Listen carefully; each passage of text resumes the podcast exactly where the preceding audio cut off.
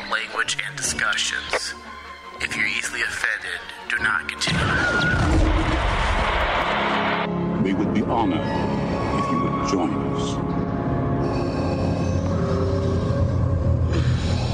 How are you feeling? Your latest workups on your condition indicate that all damage has been reversed. Recovery is total. I believe you have been quite fortunate. No further thanks are necessary, Commander, but you are most welcome. It is my function and pleasure as a medical droid to help and heal human beings.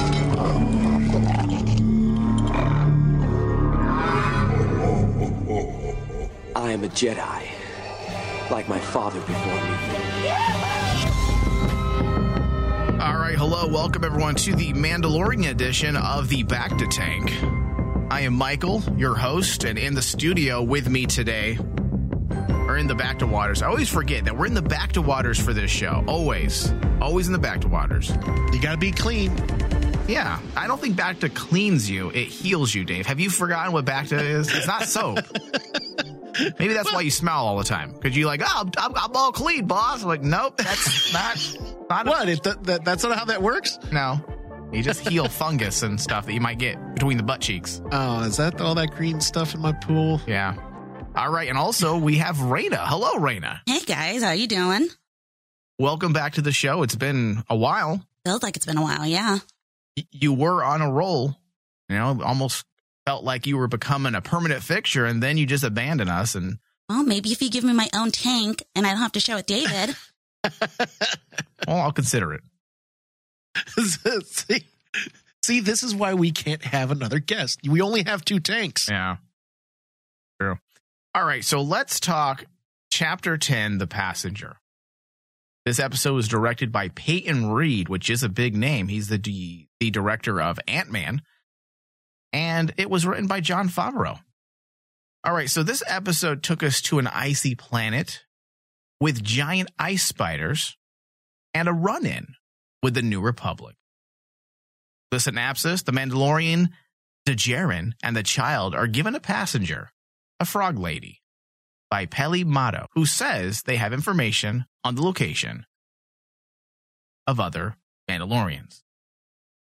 Feels like the Mandalorian is on a wild goose chase. Where are all those Mandos? They all scattered, right, Dave, after episode, what, nine, when they were killed off in Yes. um, that one planet? Yeah, basically the coven was destroyed, and then he had to. He he. The only one that was left alive was the forger. Yeah, you would think there was. Uh, listen, I'll just stay with the forger. I'm like, listen, come here, honey. Forge me something. Get over here. Yeah. You would think that there would be a way to communicate, right? I mean, before they had like these symbols that we where the Mandalorians were first located during the first season, or at least that group of Mandalorians. But there was a way to find them. They had symbols. You had to follow them. There was like little secret signs, right? I think that's the thing that all of us have been waiting for is more explanation about what happened to the Mandalorians. Because as a Star Wars fan, we the last time we dealt with the Mandalorians was uh, was a Rebels. Yeah. Rebel, the the ending of Rebels. Right. And the last time we saw them, they were just finishing up their civil war. So seeing them suddenly reduced in number and basically regulated into covens and little secret societies left a lot of questions for for for a lot of Star Wars fans is like how did this happen? What's going on? Yeah, and I'm very surprised we have not gotten into that because that felt like it was going to be one of the first things we actually delved into. Because, as you said, Rebels, we saw the civil war of the Mandalorians come to an end.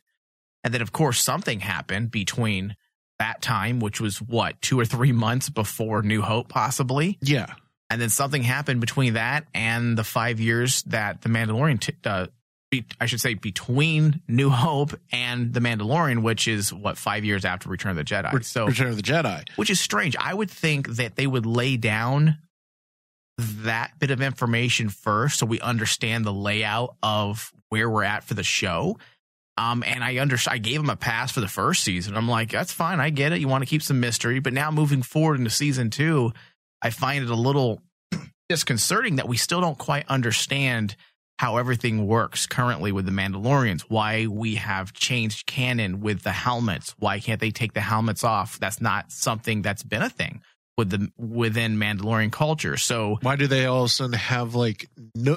It seems like no knowledge of the Jedi when the Jedi and the Mandalorian, since Clone Wars, knew each other as a uh, as a faction. they knew of worked- each other. They knew of each other. and now they seem not to even understand Jedi at all. And then the the slogan or the saying "This is the way." When did that become a thing? Because we've never seen that in any other versions of, or I should say, any other Star Wars stories that had to do with the Mandalorian. So there's a lot. There's a lot of explaining to do, and I find uh, these episodic ventures into kind of us unnecessary territory. I find it a little frustrating. It is. It is a little frustrating. I mean, it's starting to get frustrating for myself because at first I was actually all for the episodic thing. Yes, because it would open up the the the, the opportunities to kind of broaden out the Star Wars universe. Absolutely, yeah. Right. That was the in season one. That was one of the bonuses that I said is like we have a bigger kind of sandbox now thanks to Mandalorian season one. Mm-hmm. And now it's kind of like, okay, yes, the sandbox is big in uh start of season two, Mm-hmm. but it'd be nice if you filled up the sand with something more than just sand. Right. Yeah. well, I'm curious to find out how someone like Raina feels about it because I know you're you're you're definitely a fan of Star Wars and your expectations may be a little different than ours, but do you find yourself a little lost in the story?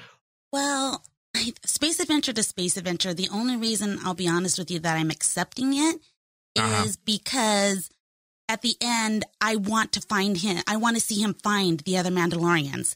So every episode, I'm kind of like, ugh, because he's not, you know, it's like he thinks Yeah. he found a Mandalorian and he hasn't. So I am, I guess I have a little bit of a desire to see that, but I do know some back history of the Mandalorians because of my husband Yeah. and comic books and stories. And so Right. I don't see any similarities. So I do get a little bit of confusion from that. Yeah. I'm surprised more people aren't talking about that because it worked with the first opening, I don't know, the opening three or four episodes because they're like, oh shit, they got something to explain. This is really cool. Yeah. But then we're 10 episodes in now into the second season as well. And it's just like, okay, well, when are you going to explain this? There, there's been ample time to explain what happened. Well, especially when you put it into the put into the kind of like the scope that they're treating this like chapters. You know, episode one of Right. season 2 Mm-hmm. was considered chapter nine. So if this is an ongoing thing, if this was a book, by chapter nine, we should get more of an inkling of like what's going on. What is the what's what's happened to the Mandalorians as a people? Right. Well, for the average viewer, and I include myself in that, do you think they're doing it because of the same reason I said is that at every episode you're like, damn it, they didn't find any Mandalorians yet, but maybe next time.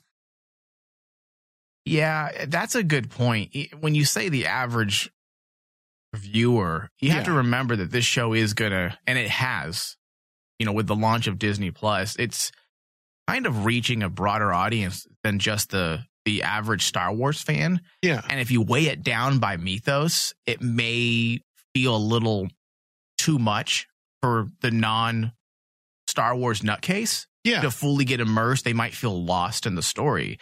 And and that's why I felt in the first three episodes or four episodes, even the even the first half of the first season, I could understand why they started off slow and said, "Hey, let's ease people into this and let's start explaining things." But now this is definitely where we should start introducing you know little nuggets of information on how things are and why they are i mean the fact that we're now looking for mandalorians when we saw all them already last season and now this is kind of the the backbone of the opening first quarter of season 2 it's about finding the very people we saw already last season so that you can then track down information on something that was introduced at the end of last season so that you can then use it to propel the rest of this season. It's really convoluted. Yeah, It, and it feels convoluted, and I and I am enjoying this series as simply uh, a bit of you know bite size superficial entertainment. But I'm wondering how long that'll last with the bulk of the Star Wars fans. How long are we going to sit here and say, "Oh, great, Frog Lady, cool"? well, that's why that's why I think that's why the whole episodic feel. If it, if that's the strategy, then it works. If you want to just focus on trying to bring in the mass audience, going the episodic route makes sense because people can pick up at any point in the series and not feel lost.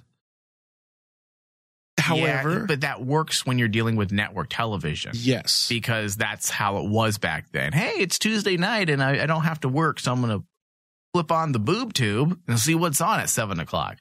We're talking about streaming services. It's very different. It's a different age. You know, you you sit down and you start over. And or you I should say you start from the beginning. yeah, Yeah. So we'll see. We'll see what happens. And we'll get into a little bit more of the writing aspects in just a moment. But first, I want to talk about the visual effects. And because that's something that you just can't complain about. The VFX is just out of this world amazing. And it's one of the things that keeps me glued to my screen every time I push play. Episode after episode, they continue to blow me away with what they do in this series with the visual effects they pay attention to the details as well. Because I was making a joke about the frog lady, but when it when we saw the frog lady and she started running from the spider, and then they had her hopping like an actual frog, that was actually kind of cool. It was. It was. I mean, like, and it made it look very organic. It didn't look like a bad sci-fi film. No, which I mean that's movement. risky because imagine reading that in the script. If you're the visual effects guy and you're like, okay, and then she turns into uh, she gets on all fours and hops. If you were reading that, like this is fucking garbage. I'd be laughing out loud because it just sounds a little comical, but and but the visual effects team managed to make it look not cheesy and it worked. And it gave it, it, it actually gave it a bit more tension. They didn't make her movements too comical. Mm-mm. They were believable. It's kind of like, now I don't know if they've been using CGI or special effects more on Baby Yoda or the child. They go back and forth. but like in this particular episode, the movements of the child look really good. Yeah. Like you can't tell the difference if it's if it's a puppet or if, if it's practical uh practical effect Mhm. or it's a if it's a CGI visual effect. Well, that's the beautiful thing about the visual effects team they're using for the Mandalorian is that they're they're literally just using whatever works for the scene, which is how you should do it. And this is what I I've said this many times in our discussions when we get into visual effects. To use CGI just to use CGI because it's, you know, cheaper. There should be a specific reason because of stylistic reasons. Um, or out of convenience for whatever reason, right? Yes. it should never come down to budget. Well, budget dictates this, so this is what we're going to do. Instead, the the team on the Mandalorian is doing whatever they need to do. They have an entire toolbox of all types of different tools, and they're going to use whatever they feel is needed for that specific scene. And if it means practical, fine. If it means you know setting up those digital screens in the back, fine. If it means CGI, fine. That's why the show works in terms of visuals because they're not just beholden to one set of principles in terms of visual effects. yeah. I love it. And I can't wait to see the uh, VFX breakdowns. Oh my goodness, yeah. I mean, I love watching those breakdowns and I watch pretty much every one I could get my hands on for, um, for season one. And it just blows you away when you see what they actually did. There are scenes where I thought it was practical. I'm like, oh shit, that's CGI. That's CGI. and then there's yeah. moments where I'm like, that's definitely CGI. And it's fucking practical. I'm like, Yeah. wow. and uh, those those videos that they've constantly promoted for the behind the scenes is like some of my favorite videos that you can find on Disney Plus. Yeah, they're fun. Did you happen to watch those, Raina? Did you watch those beat the making of the Mandalorian, that mini documentary on Disney Plus? I didn't see the mini documentary. I saw like um shorts like on YouTube. Oh So I only on saw Disney like two or three of them. On Disney Plus, they actually have a complete series. It's really good. It's really good. Oh really my good. god! Because I mean, I have to agree with you guys. The scenery, however they do it, is beautiful and Yeah. looks so real. And the effects, like specifically when I was watching this episode, I the first thing I thought of when I kind of saw spiders coming out, I was like, "Oh, this is going to look cheap," and it didn't. no. It looked good. especially especially when they got to the point of showing the gigantic snow spider. Oh my the god! really big one. I was like thinking like oh it's this is gonna look pretty bad because it's gonna be really difficult to make this look believable. But they just completely shocked me and basically said uh, i was like going this is the best spider effect i've i've seen. My Yeah, favorite and scene that- was when the spider was actually falling off of the craft as it was going up. yeah It was so smooth. It like I was like, oh, it's gonna look, you know, I don't know. I was expecting stiffness. No, it was smooth and just slid off like a dead fucking spider. like a dead spider. And then like when you get to even the scenes where they're the cockpit scene where they're looking up at the spider, Oh yeah, when you're looking through it through a glass, it, it's like I was expecting to see some kind of, you know, limit to their to the visual effects, but the fact that you mixed the cockpit, the glass, and then you mix the movement of the spider, and when the spider attaches itself to the glass itself, it looks like it's really there. It looks like that's a practical effect. That uh, you know that has to be a practical effect. But sure enough, you see the visual effects of the teeth and everything else, and I'm like going, the stuff that they they did in this particular point in in the season, I'm like going every single episode you see progression in their visual effects where they can go with it. And they they keep proving that they can go beyond what they what we saw in the last episode which is one of the points that has me really psyched for the next episode. I want to see what they're going to do in the next one. Yeah. The, the thing that always just blows me away when it comes to the the, the big effects, like Raina mentioned a few moments ago, the spider, the the big spider as well. When you look for those big things, and we talked about this briefly when it came to the krayt dragon uh, in the last episode. The thing I always look for when it comes to those big effects is I look at the the physics of it. And there is a physics to it when you're doing visual effects. You have to understand physics to do certain types of visual effects and how things work within certain environments. And many times, even with big box office films, the physics are off. And yet, when you get a scene like this in a Disney Plus streaming show, the physics is always on point. The gravity works, the movement eh, based on how big the, the object or subject is. It just fits, even with the interaction between the Razor Crest and the spider it works. These people just blow me away. They are not getting paid enough. They they sh- probably should be given all of the budget. Quit paying the writers because the writers aren't that great. well dude, uh, dude i would i would honestly say that the visual effects that we have seen thus far in mandalorian rivals some big budget uh, movies that were released within the last five years. Well, I'm gonna I'm gonna I say mean- something very controversial here, Dave. The visual effects may be bigger in the sequel trilogy, right? yes, But there's nothing that comes as close in terms of coolness in any of the recent three movies when you compare it to what we're seeing in The Mandalorian. no, I'm with you there. That's what I was gonna. I mean, am I wrong? need. Uh, Raina, how do you feel about that? Now, I'm, I'm not saying they're not. Obviously, the sequel trilogy has a much bigger budget and bigger effects, right? But in terms of unique quality of visual effects, or I should say, the unique quality of the visual effects and the creation of some of these aliens, I would agree with you. Um, I am more in awe or drawn in by what I see on The Mandalorian. yeah, Well, think about this now.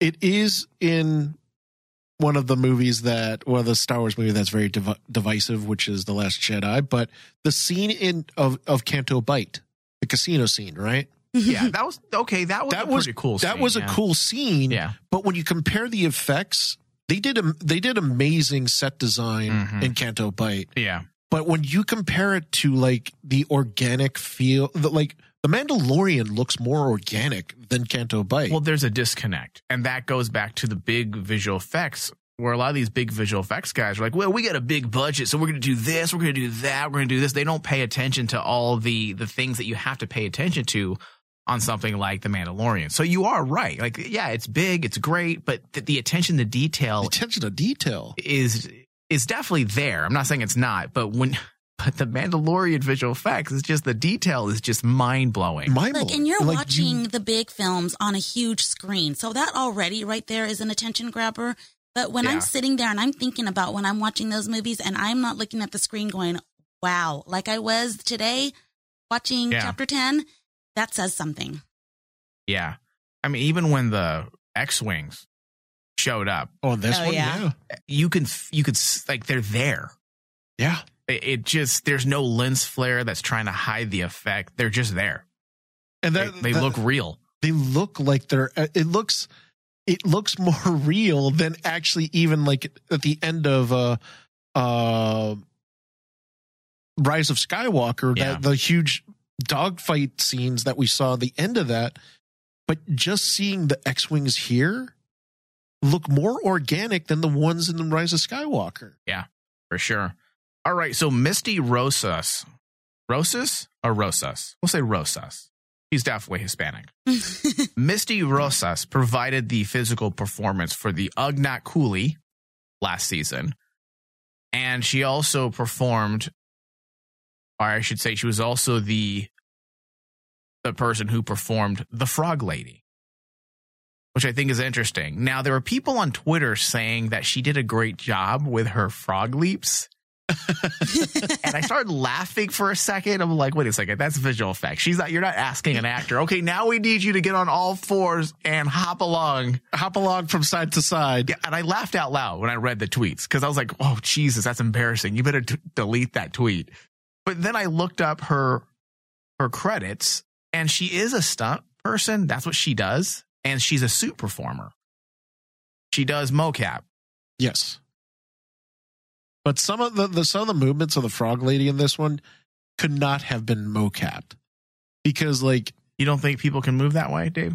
Ah. Wait, listen, just because you have difficulty bending down to turn on and off a light doesn't mean everyone does.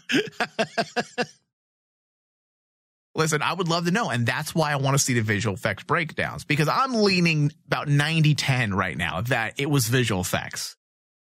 Uh, I'm with you. Yeah, I'm I'm sorry. It's 90-10. What do you think, Raina? Do you think she was actually leaping like a fucking frog? now I'm questioning because I at first was convinced that that was CGI. Yeah. 90 10? now I'm I, questioning. Yeah, I'm thinking, okay, strap on a fucking harness to her. I can pull her up in the air, have her bend like she does when she does other things. oh my God, that would be funny. You imagine how silly style. that would look? Hey, But- how much are they paying her? Uh, probably a lot of money. She Okay. gets, she's a stunt performer, so she gets paid as much as actors do. Yeah, so it's possible. I'll go 80 20. well, we'll find out with that next release of the behind the scenes. behind Dave, the are, are we scenes. getting another season of that? You think?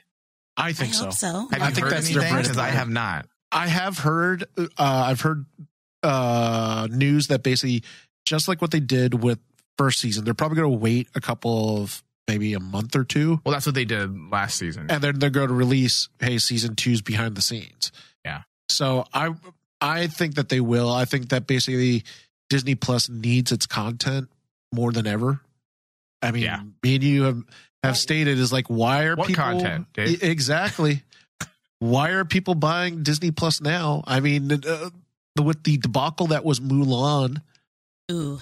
what what happened with mulan it, it David, just you, hurt it You weren't excited to spend an additional thirty dollars? exactly Why not? just for more content Why not, Wait, Dave? did any of you watch it? What's that? Did any of you watch it? No, but I've heard from almost everyone that it was really bad. I've Same watched thing it. here. It was bad. Did you not like it, Raina? I didn't watch it. No, I Oh, I didn't oh. want to spend the money. Well, that's what I think is funny. They they asked people to spend thirty dollars on top of their streaming service fee, and it, the movie was reviewed like horribly. Yes. It Yeah. was bad. Yeah. All right, so let's get into the writing aspect. This episode, in my opinion, was an improvement over last week's in terms of writing. As you mentioned, Dave, off air, the mechanics. Mechanics. the mechanics of the writing was much better. The script felt a little tighter. Uh, that might have to do a little bit with the shorter running time. This one was not a close to an hour. It's more. It was what, what forty two minutes 42 minutes. with credits, so that was like thirty eight minutes roughly of actual screen Yeah. time. Uh, the plot was relatively simple to follow. You had outlaws attack Mando. Mando gets a lead on more Mandos. Mando transports frogs so that he can get information on Mandos. Mando crashes on an ice planet. Does that sound about right? That breaks it down, yeah. That breaks Yeah. it down. And 99% of this was more or less designed as simply fun, not really having much to do with the bigger story, which do we even know what that is right now at this point? Not can, can we define what the bigger story is for Mandalorian, Dave? Not not at this point. I mean, people would say that, oh, it's the search for the child's People. people. Right. The Jedi sorcerers. Yeah. But if you if you're going to say that, then basically, did we actually get anywhere closer? Not really. Right. So the the larger story was not in effect in this episode. Yeah, and I think that's why I keep having problems with this show. It's not quite a serial. It's more episodic. It's as you more had said. episodic. Yeah. with some unnecessary filler, but it desperately wants to be a serial because we have a very thin through line, which is the bigger story, the myth arc. Yeah. And it's taken me 10 episodes to come to this realization. And I'm fine with that if this is the show. Fine. But we do need to create a little consistency. I just have to come to terms with this is the show. This is what the show is, This is the way. which it's Thank you for that. Yeah, and because when we get a really good episode of The Mandalorian, we get a really good episode of The Mandalorian. There is there is no in between. It's kind of ho hum episode, then holy mother of God, that was amazing. That was amazing. That's how last season was. There was no average episodes. It was like, wow, that's not very great. Oh shit, this was amazing. The best thing ever. Yeah, it's it was a roller coaster ride. You have super lows and super highs. Now you call it a roller coaster, and in the in the in the in the worlds of in the writing circles, they call that convoluted and unbalanced writing. Unbalanced writing.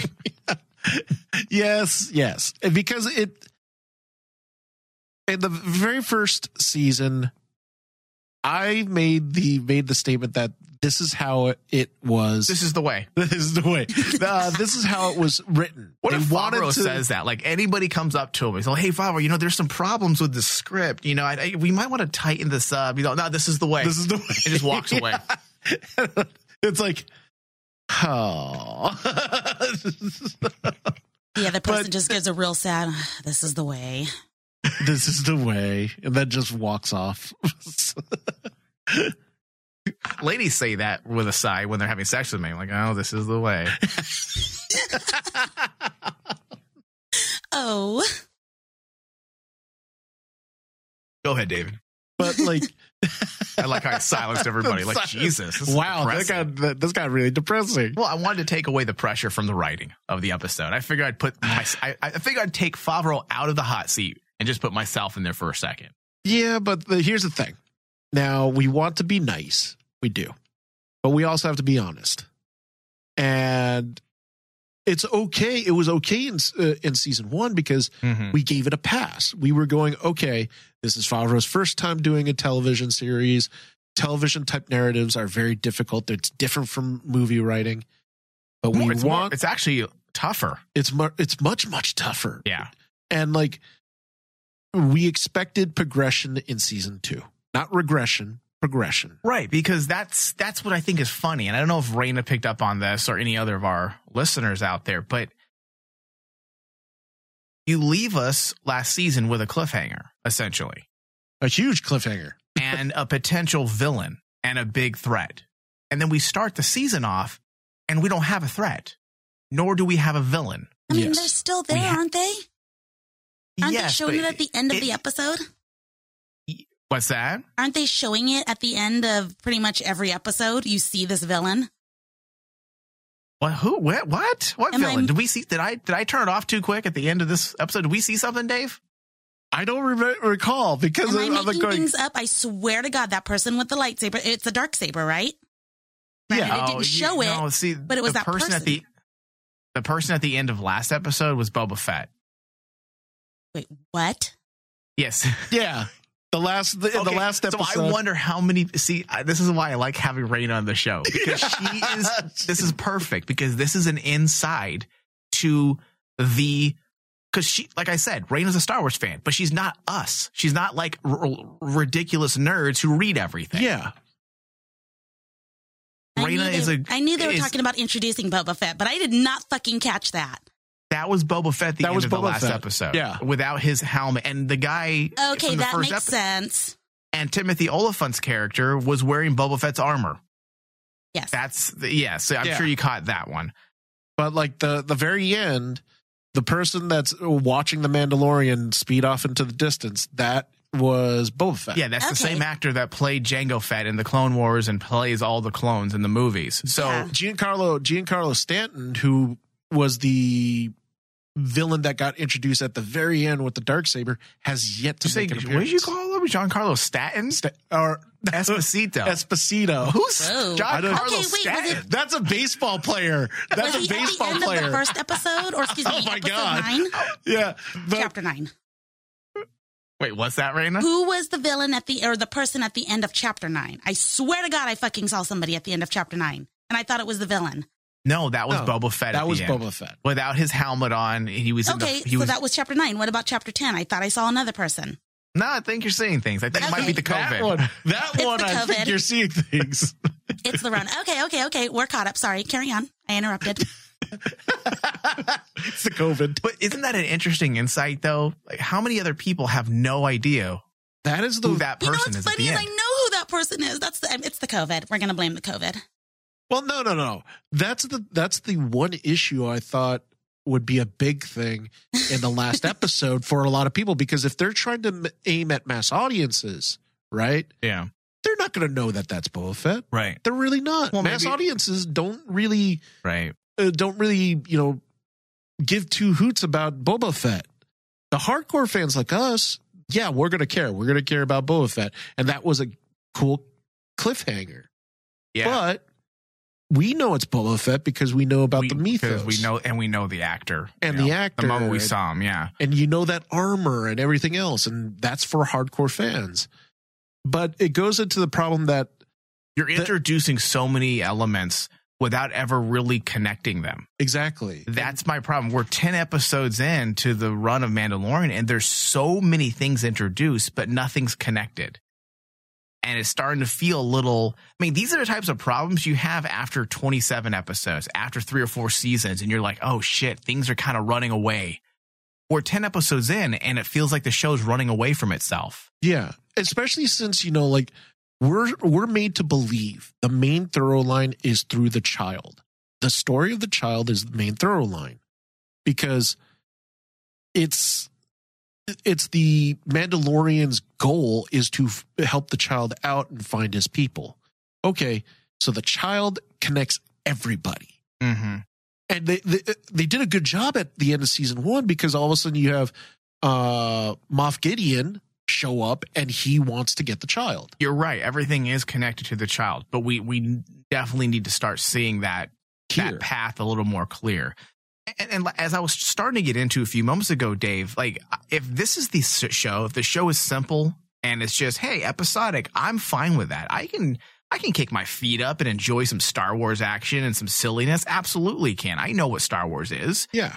The thing that I can't get behind are some of the illogical decisions that are included within the writing at times. That's the thing I just can't I can't get past that. And and this episode there was There was a lot. There was a lot. For example, last episode, the decision to seek out other Mandos in order to find more information on the child's people, right? yes. Okay, so the idea of the Force and the Jedi seem to be completely foreign to the Mando, right? That that much is clear. That makes sense. As we've said many times, we've heard that the Jedi are all but extinct at this time. Tarkin said so in New Hope to Vader. The universe is a big place, blah, blah, blah, blah. We've got into all of this, right? Yes. So it's very reasonable to assume that these ideas are foreign to the Mando, that he's never heard of Jedi. He doesn't know what the Force is because he was confused when the child used it. But then when the New Republic X Wings confront him, Yes. he says, May the Force be with you. Okay, so now we have a guy who knows nothing about the Force and or Jedi, and he uses a saying that is obviously connected to the Jedi. But, devil's advocate here, let's say it's a common phrase among certain circles. Let's say it's no different than saying bless you or God be with you, right? Okay. Fine, that works. But we've only heard him say it once, and it was in this episode, and to the very people, the New Republic, that it would make sense for him to say it too in order for him to calm the waters and not raise any suspicion. But how would he know to say, May the Force be with you to the New Republic unless he knew of the New Republic's connection to the Jedi and the Force? Yes, and especially since since day one, since day one, they have they have shown that they the Mandalorians, especially in his coven, do not have a concept of the Force. They don't understand. They don't know what it is. And they call the Jedi's what? Sorcerers. They are sorcerers called Jedi. There are tales. It- the armorer made it out to be like that no one really knows. But then he decides to go seek out the same Mandalorians that were there with the armorer to find information about the Jedi when there are tales of them. Like you're led to believe that no one really knows. But then you have him say, May the force be with you to the New Republic. Now, eh, listen, if he knows that the force and the idea of the force is a thing that's associated with the New Republic, then why didn't he then say, Hey, X Wing guys, I have the child with me. I have baby Yoda here and I'm looking for its people. You guys are connected to the Jedi. I heard a rumor that just a few years ago, uh, you have Leia Organa, who is uh, force sensitive, running your government right now. And also Luke Skywalker, a man I heard of that uh, blew up the Death Star. Can I just leave this child with you? like that's where I'm having problems with the show. Logically, it no longer makes sense. They're starting to break the show. And that's when I have problems. I can forgive cheesiness. I can forgive even poor writing at times. But one thing I can't forgive are illogical decisions that break shows. Well, see, now you mentioned this off the air alongside this example, but the other example is the one that like thoroughly, thoroughly frustrated me. Was the whole idea was the Mandalorian helps this frog lady out of honor and and out of his code of sense of honor Yeah. to save the save the frog frog lady and her species and protect the eggs. And protect her bloodline because Protect her if she doesn't get these eggs to this planet where her husband's at, They're going to die. her bloodline will die and cease to exist. And then There's a lot riding on the Mandalorian. yes, and throughout the episode, I could I could forgive it for once because it's a it's a it's the child. But then you did it multiple times. And what is that, Dave? she, the the child kept eating the goddamn eggs. yeah. And I'm like going, dude, it's funny the first time. Okay, we get it. The child that doesn't understand. Okay. But it's at this moment, the writing of using this joke time and time again got me to hate the child. Oh, Jesus Christ. I got Because mad. by the I end- dare you, David? shit. By the end, Baby Yoda. by the end, I have to watch the child. David, I'm gonna turn your mic it. off now. We're- I can't I can't listen to you talk shit about No, the somebody child. needs to slap that little shit. Someone's gonna murder you, Dave. I don't care right now. Did Because- Raina just call him a little shit? Did, did I hear that correctly? Did you hear Yeah. did you call the child a little shit? I called the child a little shit. I said it to my kids too. The motherfucker wasn't listening. He said no. He Exactly. said not to touch those eggs. He, and, and at the very end, what does the child do? He's sitting there, eats another egg while no one's looking. And I'm like going, you little shit, I want to punch you. Let's backtrack just a second because let me let me um let me rephrase everything you just said just a bit, okay, Dave? Because you are right, but I want to make sure listeners there aren't rolling their eyes and just getting mad at us. Because you are right. This is what I'm talking about when it comes to the writing. It's a lack of attention to detail. Yeah. Theme, subtext, narrative. They're all needed to write a TV show. And in this episode, they all contradict each other. Because as you said, the episode's theme could be said to have been built around honor and empathy. Honor and empathy. Like you said, we have the frog lady that is desperate to get her eggs to a planet where they can hatch. It's the only way her bloodline will continue. The Mandalorian chooses to stay on that ice planet and get the ship repaired so that she can get her ass to that planet because of his honor. She even brought it up. She even Jimmy rigged an android so she can communicate this to him. It's important. This is my bloodline. That's kind of sad too. It's like this, sad. her bloodline will come to an end if we don't get these eggs there. But it's okay. We're gonna make comedy and light of it, and we're gonna have Baby Yoda eat the very thing they're trying to save.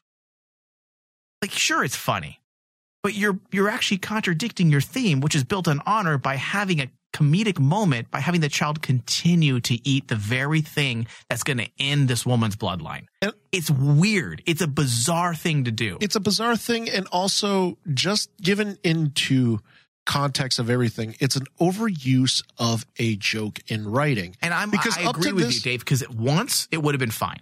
Yeah, Like, okay, it's funny. it's funny. He's cute. But then they kept doing it. It just It got old, and the, the Mandalorian just kind of brushed it off, like, "Oh, he's not going to do it." I told him no, when he knows good goddamn well that the child will always go and try to grab something he's not supposed to grab. It happens all the fucking time. And yeah, and that's that. That's what I was actually going to bring up. Is like this is an ongoing joke at this point where the child is constantly eating something that he shouldn't, but he doesn't seem to learn. But this is where Favreau's lack of knowledge when it comes to TV comes to the forefront. We notice it because when you're writing TV, you have to keep these types of things in mind. Little jokes like this work for TV shows, but when you're using a theme to to keep it, eh, eh, you, maybe there isn't even a theme there. But and if Favreau doesn't isn't aware that you should have every episode wrapped around a theme, then he shouldn't even be writing TV. But you should have a theme, a subtext, and a narrative. Those are all three separate elements, but all part of one story making process. And that's my problem, my biggest problem with this episode. And if I go back and start looking for those issues in other episodes, I'm sure they're there as well.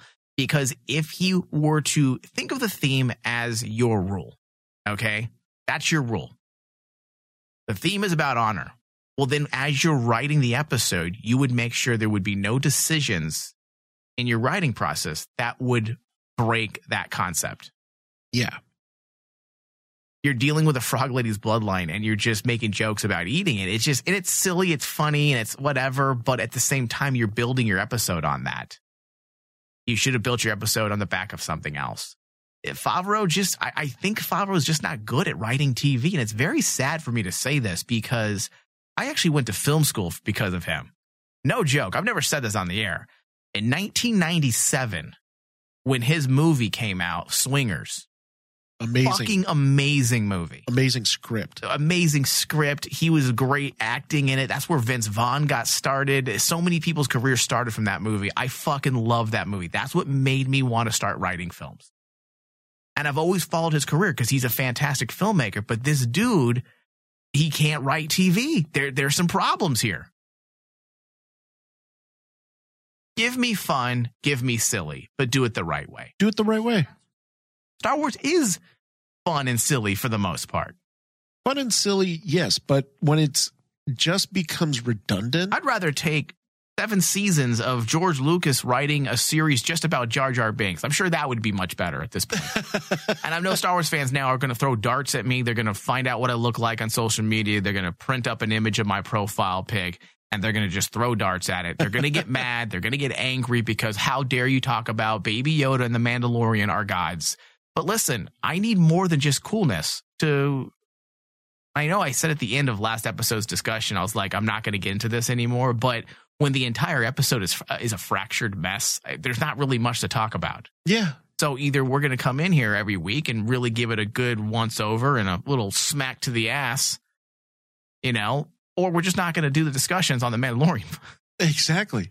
I mean, give us some story that we could talk about because there's really, I mean, if we weren't going to talk about any of the issues, we would probably be here for 15 minutes. And Raina can go about her business and have her, you know, her drinks and go to bed. Well, dude, not to uh, not to just dogpile on it, but Not to dog. But here not go. to dogpile, but, but to let's make go ahead. to make this point clear, the feeling I have after this episode is the same feeling I have when we were getting through resistance.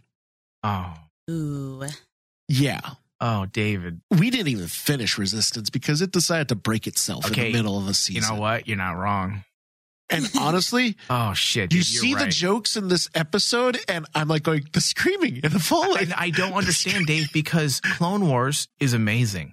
Yeah. Star Wars Rebels is It's amazing. amazing. And this show is starting to feel a little bit like Resistance because Resistance was silly and we enjoyed the episodes when they were silly and and just lighthearted. But when you But the break- moment they broke their show, Yeah. they literally I don't want to get into too much, but they they introduced elements and then pretended they didn't introduce those elements, elements. and then introduced characters when they didn't need to Need introduce to. characters and they broke they literally broke we I've never witnessed a show break themselves the way Resistance did. And the Mandalorian is slowly getting there. They got to be careful. They have to be careful. Do they have to have silliness in every episode? I really feel like it's unnecessary. Because chapters 9 and chapter 10, I swear to God, every time something silly happened, I might have got a little chuckle, but I was like, I could have done without that. It was more irritating than anything. Yeah. It took Yeah. away from And- the seriousness and what was really going on. And it was like, I didn't like that. And it's both, it's chapters nine and chapter 10. Come on, we're two episodes into season two. And it's like, okay, enough already. Yeah. I, That's how I like feel that about Raina. it. I like that Raina saying that so that it doesn't sound like just you and I are being nitpicky douches. But Dave, you and I are sometimes ahead of the curve when it comes to reviewing certain things. When some people are like, "Oh, this is great," and they're blowing it, you and I are sitting like, "Well, it's it's it can be great, but there's something off about it." And nine times out of ten, David, we end up being right. And sure enough, we're not the only ones. Starting this week, starting this week after this episode, I finally start seeing various articles popping up complaining about the Mandalorian. And we've never seen that. For nine episodes, we've never seen it. But after this episode, people are like, okay, something's wrong. Yeah, because we're people are starting to catch on. People are starting to catch on. It takes time because when you time. see laser blasts and krayt dragons and you see the awesome Mandalorian armor and visual effects, most people are distracted with that. That's the purpose of escapism. We- I get that. But at the end of the day, you got to have a little bit of substance there. You got to you got to know how to write a show to keep us invested. And based on those articles I saw popping up today, people are starting to see through the glitz yes, and they're wanting more substance. They want the story. the way I see this, and I wrote this down on my notes at the very end. The way I feel about Mandalorian after this episode is kind of like the way you look at a really good looking cosplayer, Oh, right? They look Mhm. amazing. Do they, they? look amazing. But there's cosplayers out there. but then there. they take off their costume. they take off their costume and and, just like, suddenly you're oh. like going, "What the hell?" There's nothing there. Oh, Dave, come no- on. And it's the honest to truth. It's the honest to God truth that I wrote that in my notes, and I'm like going, "That's how I feel about watching this." After watching this episode, is like, it looks pretty, But looks fantastic. It's made for 12 year olds. That's George Lucas's original concept for Star Wars. Every time you get a Star Wars fanboy that wants to justify something that's not good, that's what they say. What do you expect? It was made for 12 year olds. I'm like, listen, there are things that are made for 12 year olds that are fucking amazing. Amazing. And uh, I'm, I'd be like going, okay, fine, let's ask a 12 year old. And I guarantee you a 12 year old will look at it and go, this is crap and boring. Well, dude, I, I know when my son doesn't like something because he looks at me from the side to see if I like it. And we're watching Mandalorian, and my son just kind of looks at me to see if I'm okay with this. My daughter is not I impressed with sh- this season at all. She's 12. What's that? My daughter is 12. She's not impressed with this season so far. Yeah. I, that's She's almost good. bored. And see, your children are shaming you. I, Uh, they yes. are. They do. My son shaved me about me watching um Resistance. He's all, you're still watching this? wow. He turned around, walked away, and was like disgusted. that's when I knew I had to stop. And you're like going, wait, but it's Star Wars. And that's when I knew I had an addiction to Star Wars. Yep. It's not an addiction to Star Wars, it's an addiction to wanting something to be good. And you're just waiting. We're like abused women who just can't leave that husband. We're like, it's going to get better. I can fix him. It's going to get better. It's going to change. So I I don't, at this point, Dave, two episodes in, I'm sure out of, let's see, we have six episodes left. I'm, sure. I'm sure there's going to be two or three episodes that are fantastic, but I think moving forward, this is just what we need to expect. This is the show. Why is it suddenly going to change? You think Favreau is suddenly going to learn how to write television? Like I said this on our Supernatural discussion recently. It comes, you get to a point where you're just like, eh, well, this is the show. Okay. you know, There's no, No, other and I- writers. It's just Favreau. what's that? There's no other writers. It's just Favreau. for the last two episodes just Favreau. And if you look at last episode or last season, the best episodes were the ones that were. I think he directed, or I think he wrote the last episode, but yes. the show got better when he wasn't writing. Mm. Yeah, when Filoni was the writer. Yeah, Filoni did okay, and a few of the other writers did okay. Favreau just needs to be a showrunner. Like he has great ideas. The concept of the Mandalorian and the areas we're exploring are cool. I'm not going to say they're not. They are very cool and they are intriguing, but we need to get there, and we're not getting there. No. You're you're you're basically being a hamster on a wheel. And that's what it is. The the Mandalorian as a character is a hamster on the wheel. You know, like what is there any forward progress that they've given him within the last two two episodes? He's still at square one. Well, and I'm a little concerned for the future of Mandalorian because Jon Favreau, in a during a recent interview with, I believe it was Entertainment Weekly. Hold on. Yeah, it's Entertainment Weekly. You know what? Let me just pull it up. Hold on. All right. The Mandalorian showrunner, Jon Favreau, was also a fan of the HBO fantasy series Game of Thrones and previously told Entertainment Weekly regarding season two. As we introduce other characters, there are opportunities to follow different storylines. The world was really captivated. Uh, the world was really captivated by Game of Thrones and how they evolved as the characters followed different storylines. That's very appealing to me as an audience member. And he wants to do a similar thing with The Mandalorian. The reason why this is concerning because I already see him doing that. He is introducing random characters. But the thing with Game of Thrones is, and this is something he doesn't understand, the Game of Thrones writers, except for maybe the last season, they know how to write TV. And these characters weren't introduced so you can explore their own storylines.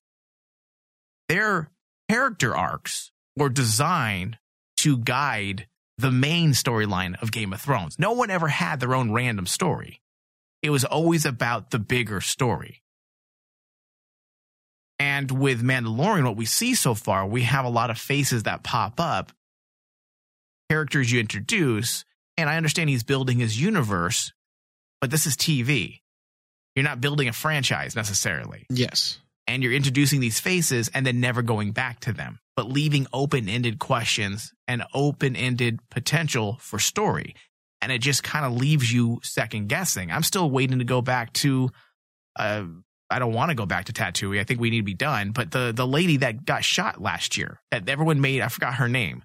The actress that Oh, everyone yeah, made a yeah, big yeah. deal about her being cast in Mandalorian, and then she gets blown away in the first episode, and we don't even know what her real importance was. And then on top of that, that's the same episode where we had the infamous scene of the boot scene Yeah. that everyone was talking about, and it was never brought up again. it might be might be what people had thought, which was Boba Fett. Boba Fett. Now that we know he is going to be in the show, so who knows? I just think Favreau needs to slow down. I think the last thing we need right now are more characters. We need to focus on what we have because there's a lot of moving pieces, um, or I should say, a lot of ideas he introduced that aren't moving. They're just stagnant. Yes. They don't. They're The other characters don't feel relevant to me either. He hasn't done Yeah. anything to make them feel relevant yet. Yeah, I agree. I mean, look at Cara Dune. I mean, there's so much potential. Nothing. Nothing. You have Apollo Creed. Greef Karga, yeah. How how is our core cast not even being? We're two episodes in, and they haven't even been introduced again. Yeah. And they're they're leads of the show. And if you think about it, they're great characters. They're cool. Don't get don't get us wrong. I hope our audience doesn't get us wrong. They're great They, characters. they already signed out. they're, they're, they're great characters, but they don't have anything to them. There- Yeah. There's no point to them. No. All And- right, Dave. We got we got to move on. I don't want to cut you off, buddy, but No, we're, no, no. we got we we're getting to that hour point, and uh, why don't you continue your thought as part of your final thoughts, and that way we can close out the show. Okay. I'm getting to the point. I, I'm getting to the uh, point of the show where I was dreading because Oh Jesus! I am giving Mandalorian episode two, chapter whatever. this one is a 45. It is, Gee, what? it is the, in my opinion, my least favorite episode of Mandalorian. Oh, hold on. Even more than episode four of last year. Oh, yes. Yes. Wow, Yes. because David, you're more forgiving than I am. That's pretty. That's. A, I I'm actually amazed by your. I'm surprised. I know, I know. I'm You're giving it a what? A forty? a 45 wow. because I couldn't I couldn't make up my mind if I gave this a 40 because that that's really harsh. I need a forty when I'm watching this. so I was like going maybe give it a 50, but giving it a 50 is like giving it a pass and I can't do that. yeah. So I split the difference. Fine, 45 because your story doesn't your story doesn't matter. The, the this episode you can skip this episode and pretty much nothing But the frog lady. are we going to actually ever see her again, Mike? I doubt it. I highly But baby Yoda eating eggs and looking so cute. exactly. And that, we all know that that's annoying me. But Dave Filoni is one of the X-wing pilots. What? What? what was you sh- and then and then you did that. Then I want to But drop David- it to a thirty. But may the force be with you. yeah, and then let's let's save the Mandalorian and his crew But from the spiders. The, the rope, the rope routine, where you use a rope to knock the guy off the speeder that we haven't seen before. oh wait, Ewoks? we've seen that about forty-five different two times in. Star Wars. but like, and then on top of that, let's save the Mandalorian and the crew. Why did they use a But rope? we're they going to- have guns. Yeah, They have guns. and they could have shot him off his fucking speeder. and then Mike. No, we're gonna use a fucking rope. and then Mike, Mike, the X-wing pilots. You're getting me mad, David. The X-wing pilots decide to save them, but leave them to die. Yeah. Hey, we came here to shoot the, spiders, spiders. to protect you.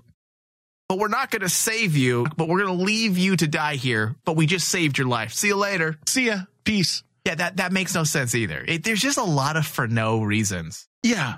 And like You know what this feels like, Dave? resistance. No. it feels like a first draft of a script.